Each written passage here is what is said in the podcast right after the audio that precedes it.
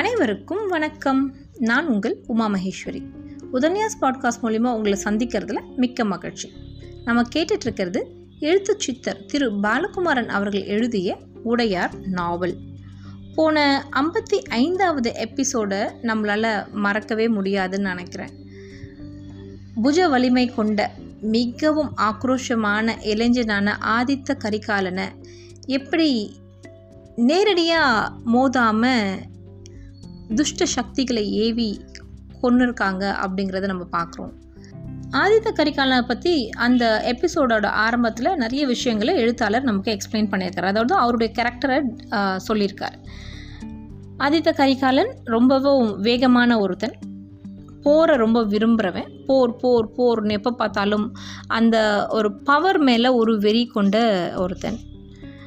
இவ்வளவு வேகம் இருக்குது ஆனால் விவேகம் இல்லை. விவேகம் இல்லை என்றது மட்டும் இல்லை சொல்கிறவங்க சொல்கிறதையும் கேட்குறதில்ல அதாவது சுய புத்தி இருக்கணும் இல்லைனா சொல் புத்தியாவது இருக்கணும்னு சொல்லுவாங்க. சுயமாகவும் அந்த புத்தி இல்லை. ஒருத்தவங்க சொல்கிறத கேட்கக்கூடிய அந்த பொறுமையும் அவனுக்கு இல்லை. சதா சர்வகாலமும் போர். கூட வரவங்க எப்படி இருப்பாங்க? பிரம்மராயர் சொல்லும் பொழுது அவரையும் எதிர்த்து பேசுகிறான் அதாவது சோழர் குலத்தில் வந்து கம்ப்ளீட்டாகவே இவருடைய கேரக்டர் வேறு மாதிரி இருக்குது யார்கிட்டேயும் ஒரு தன்மையாக பேசக்கூடிய அந்த ஒரு பழக்கம் இல்லை அப்படிங்கிற மாதிரி நம்ம பார்க்குறோம். இன்ஃபேக்ட் எல்லோரும் கவலையே படுறாங்க.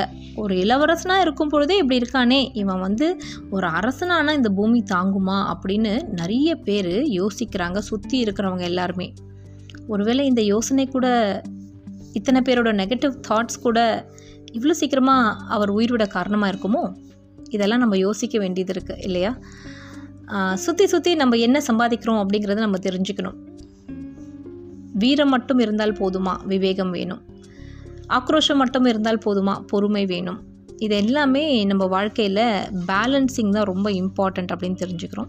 பட் வாட் எவர் செடன்டன் டன் ராஜராஜ சோழரோட அண்ணா இந்த மாதிரி ஒரு மோசமான ஒரு வகையில் கொல்லப்பட்டிருக்கிறார் அப்படின்னு சொல்லும் பொழுது நமக்குமே கூட உள்ளுக்குள்ளே ஒரு ஆத்திரம் வருது. எப்படிப்பா இப்படிலாம் செஞ்சீங்க? ஏன் நேரடியாக நீங்கள் போர் பண்ணியிருக்கலாமே அப்படின்னுட்டு.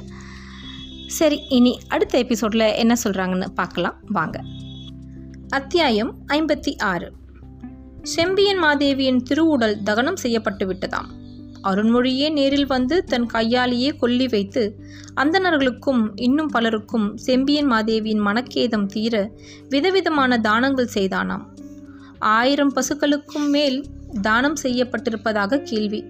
அருண்மொழி மிக மிக தந்திரசாலியாக நடந்து கொண்டிருக்கிறான். மலைநூறான் சாம்பான் சம்மணமிட்டு நிமிர்ந்து உட்கார்ந்து தலையசக்காமல் உதடு மட்டும் பிரித்து பேசினான். கொல்லிமலையின் உச்சியில் அடர்ந்த காடுகளுக்கு நடுவே உண்டான ஒரு திட்டில் நான்கு பேர் உட்கார்ந்து பேசிக் கொண்டிருந்தார்கள்.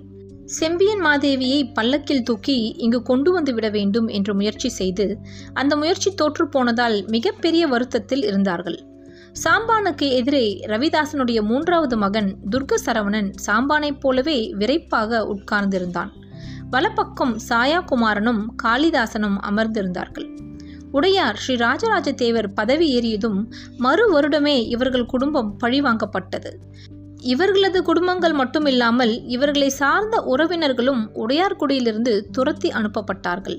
அனாதைகளாக கட்டிய துணிகளோடு குழந்தைகளும் கிழவர்களுமாக இந்த கூட்டம் சேர தேசத்தை அடைந்து அருண்மொழி என்கின்ற ராஜராஜனை அழிப்போம் என்று சேர தேச எல்லையில் சத்தியம் செய்து சோழ குடும்பத்தை பூண்டோடு அழிப்பதே எங்கள் வேலை என்று உறக்க கூறி முழக்கமிட்டு அதை தவிர வேறு எதுவும் செய்வதற்கில்லை என்று சூளுரைத்தது. தொடர்ந்து செய்தும் வந்தது. திருவக்கரையிலுள்ள வக்ரகாளி கோயிலிலிருந்து செம்பியன் மாதேவியை பல்லக்கில் சுமந்து வந்து செம்பியன் மாதேவிக்கு அந்த பல்லக்கு பயணம் சரிவராததால் உடல் அதிகம் குலுங்கியதால் மாரடைப்பு ஏற்பட்டு முக்கூடல் என்ற ஊரிலே மரணமடைய அங்கேயே போட்டுவிட்டு அந்த ஊரில் குதிரையை பிடுங்கிக் கொண்டு கொல்லிமலையில் அடிவாரம் வந்து சேர்ந்து விட்டார்கள். கொல்லிமலைக்கு வந்து ஏழு நாட்கள் ஆகிவிட்டன. செம்பியன் மாதேவி இறந்த மூன்றாம் நாள் அவர் உடல் ராஜராஜ சோழனால் தகனம் செய்யப்பட்டது. அடுத்த மூன்றாம் நாள் இவர்களுக்கு தெரியவும் வந்தது.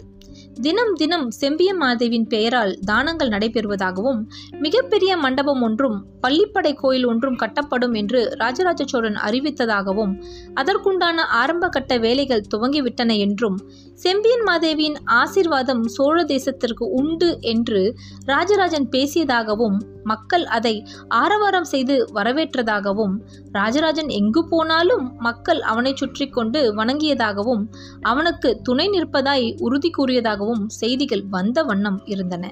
சோழ தேசத்தை தாண்டி நடுநாட்டிலும் தொண்டை நாட்டிலும் ராஜராஜனை மக்கள் மனதார நேசித்தார்கள். இவனல்லவோ அரசன் என்று வியப்பதும் கொல்லிமலைக்கு செய்தியாக வந்தது. மக்கள் என்ன செய்தாலும் திசை மாறி ஒவ்வொரு நாளும் ராஜராஜன் புகழ் மேலே போய்க் கொண்டிருப்பதை பார்த்து மலையனூர் சாம்பான் கண்ணீர் உகுத்தான். என் குடும்பத்திற்கு ஏற்பட்ட அவமானத்தை என்னால் துடைக்கவே முடியாதா? என் தகப்பனுக்கு ஏற்பட்ட இந்த வேதனையை என்னால் நீக்கவே முடியாதா? போருக்கு கிளம்புகின்ற நாளில் விடியற்காலையில் ரவிதாசன் மலையனூர் சாம்பானை அருகில் அடைத்து குழந்தாய் நான் போருக்கு போகிறேன். என்னுடைய கடைசி முயற்சி இது என்று என் மனதிற்கு படுகிறது. இந்த முயற்சியில் நான் வெற்றி பெறப் போவதில்லை என்பதும் எனக்கு தெரிந்துவிட்டது. ஆனாலும் என்னுடைய ஆத்மா சாந்தி அடைவதற்காக முழு முயற்சியாய் மிக வேகத்தோடு நான் இந்த போரில் ஈடுபடப் போகிறேன். நான் கற்ற அத்தனை திறமைகளையும் இந்த போரில் காட்டப் போகிறேன். ராஜராஜனை குறிவைத்து நகரப் போகிறேன். விதவிதமாக தாக்கப் போகிறேன். இதில் மரணம் உறுதி. என் மரணத்திற்கு பிறகு ஒருவேளை அருண்மொழி உயிரோடு இருந்தால் அவனை கொல்ல வேண்டியது உன் பொறுப்பு. சோழர் குலத்தை பூண்டோடு அறுக்க வேண்டியது உன் வேலை உன் மகன் வேலை உன் பேரன் வேலை. பரம்பரை பரம்பரையாக நாம் சோழர்களுக்கு எதிரிகள் என்று தீர்மானித்து என்றேனும் ஒரு நாள் இந்த சோழ குலத்தை பூண்டோடு அறுக்க நாம் சபதம் மேற்கொள்ள வேண்டும். சத்தியம் செய். சத்தியம் செய். சோழர் குலத்தை பூண்டோடு அறுப்பேன் என்று சத்தியம் செய். இதை தவிர வேறு எந்த வேலையும் உனக்கு இல்லை என்று சத்தியம் செய். உனக்கு ஞாபகம் இருக்கிறதா குழந்தாய்? நீ சிறு பையன். எண்பது வயதான கிழவனையும் எழுபது வயதான கிழவியும் இவர்கள் பிரம்பால் அடித்து துரத்தினார்களே. வழியெங்கும் காரி உமிழ்ந்தார்களே. மண்வாரி தூற்றினார்களே. ஞாபகம் இருக்கிறதா? இருநூற்று ஐம்பத்தி ஏழு பேர் நாம் மெல்ல மெல்ல மெல்ல மெல்ல சோழ தேசத்தை விட்டு போனோமே. எல்லா இடத்திலும் ஏதேதோ கரைத்து தலையில் ஊற்றி சபித்தார்களே. ஞாபகம் இருக்கிறதா? என் வாழ்நாளில் என் மனக்கேதம் தீராமல் என் சபதத்தை முடிக்காமல் நான் இருக்கிறேனே என்று வருத்தம் இருக்கிறது. ஆனால் நீ இருக்கிறாய் என்று நான் சந்தோஷமாக இருக்கிறேன். ரவிதாசன் இடுப்பு வேட்டியை இருக்க கட்டிக்கொண்டு வேட்டிக்கு மேல் பட்டு துணியை பட்டையாக்கி மெல்ல சுற்றி கொண்டு பட்டு துணிக்கு மேல் தர்பை கயிற்றால் இருக்க கட்டிக்கொண்டு அந்த தர்பை கயிற்றிலிருந்து உடைவால் தொங்க முதுகில் குத்தீட்டிகளை சுமந்து கொண்டு கை கூப்பி கிழக்கு பார்த்து நின்றபடியே பேசினான். நல்லது நான் போய் வருகிறேன் சாம்பான். நேற்று இரவு கூட ஆதித்த கரிகாலன் என்னை பார்த்து சிரிப்பது போல நான் சாகவில்லையடா என்று சொல்வது போல ஒரு கனவு வந்தது. கைப்பட கொன்றாலும் ஆதித்த கரிகாலனை நான் கொல்லவில்லையோ இன்னும் எங்கேனும் உயிரோடு ஒளிர்ந்து கொண்டிருக்கிறானோ என்கின்ற பயம் எனக்குள் நிரந்தரமாக இருக்கிறது. இந்த கனவு பல நூறு முறை வந்துவிட்டது. அருண்மொழி காந்தலூர் சாலைக்கு படையெடுத்து வருகிறான். பல லட்சம் வீரர்களோடு வருகிறான். அவனை கொல்வது என்பது இயலாத காரியம். காந்தலூர் சாலை எரிபட போகிறது தூள் தூளாக போகிறது. அந்த கடிகையை அடித்து உடைத்து அங்குள்ள அத்தனை பேரையும் அவன் விரட்டப் போகிறான். கடிகை இருந்த இடத்தை மண்மேடாக மாற்றப் போகிறான். இந்த கடிகையிலிருந்து தானே நீங்கள் சோழ தேசம் நோக்கி வருகிறீர்கள் என்று அந்த கடிகையை பழிவாங்கப் போகிறான். எங்கேயேனும் காட்டுக்குள் அந்த கடிகையை தொடர்ந்து நடத்த வேண்டும் சபதத்தை நிறைவேற்ற வேண்டும். ஜெய விஜயி பவ மரணமே நிச்சயம். மரணமே சாஸ்வதம். மரணம் என்பது சக்தியின் வேறு ரூபம். சக்தியே எங்கும் நிறைந்தவள். சக்தியே துணை என்று கூறிவிட்டு வெளியேறினான். அந்த காட்சி சாம்பானுக்கு இப்பொழுதும் நினைவில் வந்தது. சாயாகுமாரனால் பொறுமையாக உட்கார்ந்து கொண்டிருக்க முடியவில்லை. உடம்பு கொதித்தது. மனம் அலைப்பாய்ந்தது. அவன் அசைவுகள் வேகமாக இருந்தன. சம்மணமிட்டு உட்கார்ந்திருந்தாலும் உட்கார வேண்டும் என்று அவன் கட்டாயப்படுத்தப்பட்டாலும் அவனுடைய நகர்வுகள் துரிதமாக இருந்தன. ஏன் நம்மால் அருண்மொழியை வெல்ல முடியவில்லை? குறை நம்மிடமா? நம்முடைய தத்துவமிடமா? மந்திர எந்திர தந்திரங்கள் நிச்சயமாக ஒருவரை கொல்லும் என்று சொன்னால் நாம் பழிவாங்க முடியாமல் தடுமாறுகிறோம். எதிரி நம் எதிரி நம்மை விட பலமாக மாறிக்கொண்டிருக்கிறான். யாரை நாம் சுவீகரித்து நம் பக்கம் இழுத்து அவர்கள் மூலம் அருண்மொழியை வெல்ல வேண்டும் என்று நினைத்தோமோ அந்த அருண்மொழி அவர்கள் இறந்து போன பிறகு அவர்களுடைய புகழை தன் புகழாக மாற்றிக் கொண்டிருக்கிறானே. இந்த அந்நியாயம் வேறு எங்கு நடக்கும்? அருண்மொழிக்கும் செம்பியன் மாதேவிக்கும் ஆகாது. அருண்மொழியும் செம்பியன் மாதேவி வெறுக்கிறான். செம்பியன் மாதேவி அருண்மொழி சபிக்கிறாள் என்று நாம் பரப்பிய செய்திகள் எல்லாம் இப்பொழுது காணாமல் போய்விட்டன. ஒரு நாளைக்கு ஆயிரம் பசுக்கள் தானங்கள் கொடுக்கிறான் என்றால் செம்பியன் மாதேவியின் மீது எத்தனை பிரியம் என்று மக்கள் பேச ஆரம்பித்து விட்டார்கள். செம்பியன் மாதேவிக்காக முக்கூடலில் மணிமண்டபம் பட்டுகிறான். பள்ளிப்படை கோவில் எழுப்புகிறான் என்றால் ஜனங்கள் அங்கு உட்கார்ந்து ராஜராஜன் புகழை நாடகமாகவும் பாடலாகவும் பாட ஆரம்பித்து விடுவார்கள். நம் முயற்சிகள் மண்ணுக்கு கீழே போய்விட்டன. எனக்கு என் மீதும் உங்கள் மீதும் சந்தேகம் இல்லை நமது தத்துவத்தின் மீது சந்தேகம். இனிமேல் மந்திர எந்திர தந்திரங்களை நான் பிரயோகப்படுத்தப் போவதில்லை. விஷம் தயார் செய்யப் போகிறேன். வில் அம்புகளை உருவாக்கப் போகிறேன். எங்கேனும் அருண்மொழி ஊர்வலமாக வருகிற பொழுது மறைந்திருந்து அவனை கொன்றுவிடப் போகிறேன். சோழ அரண்மனையில் சாதாரண வேலைக்காரனாக சேரப்போகிறேன் பூநூலை அறுத்து முன்குடுமியை சிரைத்துவிட்டு மொட்டையடித்து கொண்டு வேளாளனாக போய்விடப் போகிறேன். வேளாளனுக்கு உண்டான வேலையை செய்யப் போகிறேன். எதற்காக இந்த சக்தி கூட்டு? எனக்கு புரியவில்லை. எனக்கு நம்பிக்கை இல்லை. சாயாகுமாரன் துடுக்குத்தனமாக பேசியது அங்குள்ளவர்களுக்கு வருத்தத்தை கொடுத்தது. குறிப்பாக மலையனூர் சாம்பான் விசும்பத் தொடங்கினான். நீ பேசியது ஆயிரம் ஈட்டிகளை நெஞ்சில் சொருகியது போல இருக்கிறது. ஆனாலும் உன் மீது எனக்கு கோபம் வரவில்லை. நீ கேட்பது நியாயம்தானே? இந்த உபாசனையை நான் சரியாக கைக்கொள்ளாமல் தகப்பனாரைப் போல தெளிவாகவும் உறுதியாகவும் இல்லாமல் நொந்து மோசமாக குடும்பம் விட்டு இந்த காட்டுக்குள் பைசாசமாக தெரிந்து கொண்டிருக்கிறேன். உன் கேள்விகள் அனைத்தும் உண்மை. ஆனால் என்ன பதில் சொல்வது என்றுதான் எனக்கு தெரியவில்லை. நாம் மறுபடியும் அடியிலிருந்து ஆரம்பிக்க வேண்டியிருக்கிறது. வேறொரு முயற்சியை செய்ய வேண்டியிருக்கிறது. ஒன்று தோற்று போனதாலேயே நம்முடைய விஷயங்கள் அபத்தமானவை என்று நான் சொல்ல மாட்டேன். நீ இளைஞன். வெற்றியின்மையால் தோல்வியின் ருசியால் தடுமாறி பேசுகிறாய். இது அவமானம் என்று கருதுகிறாய்.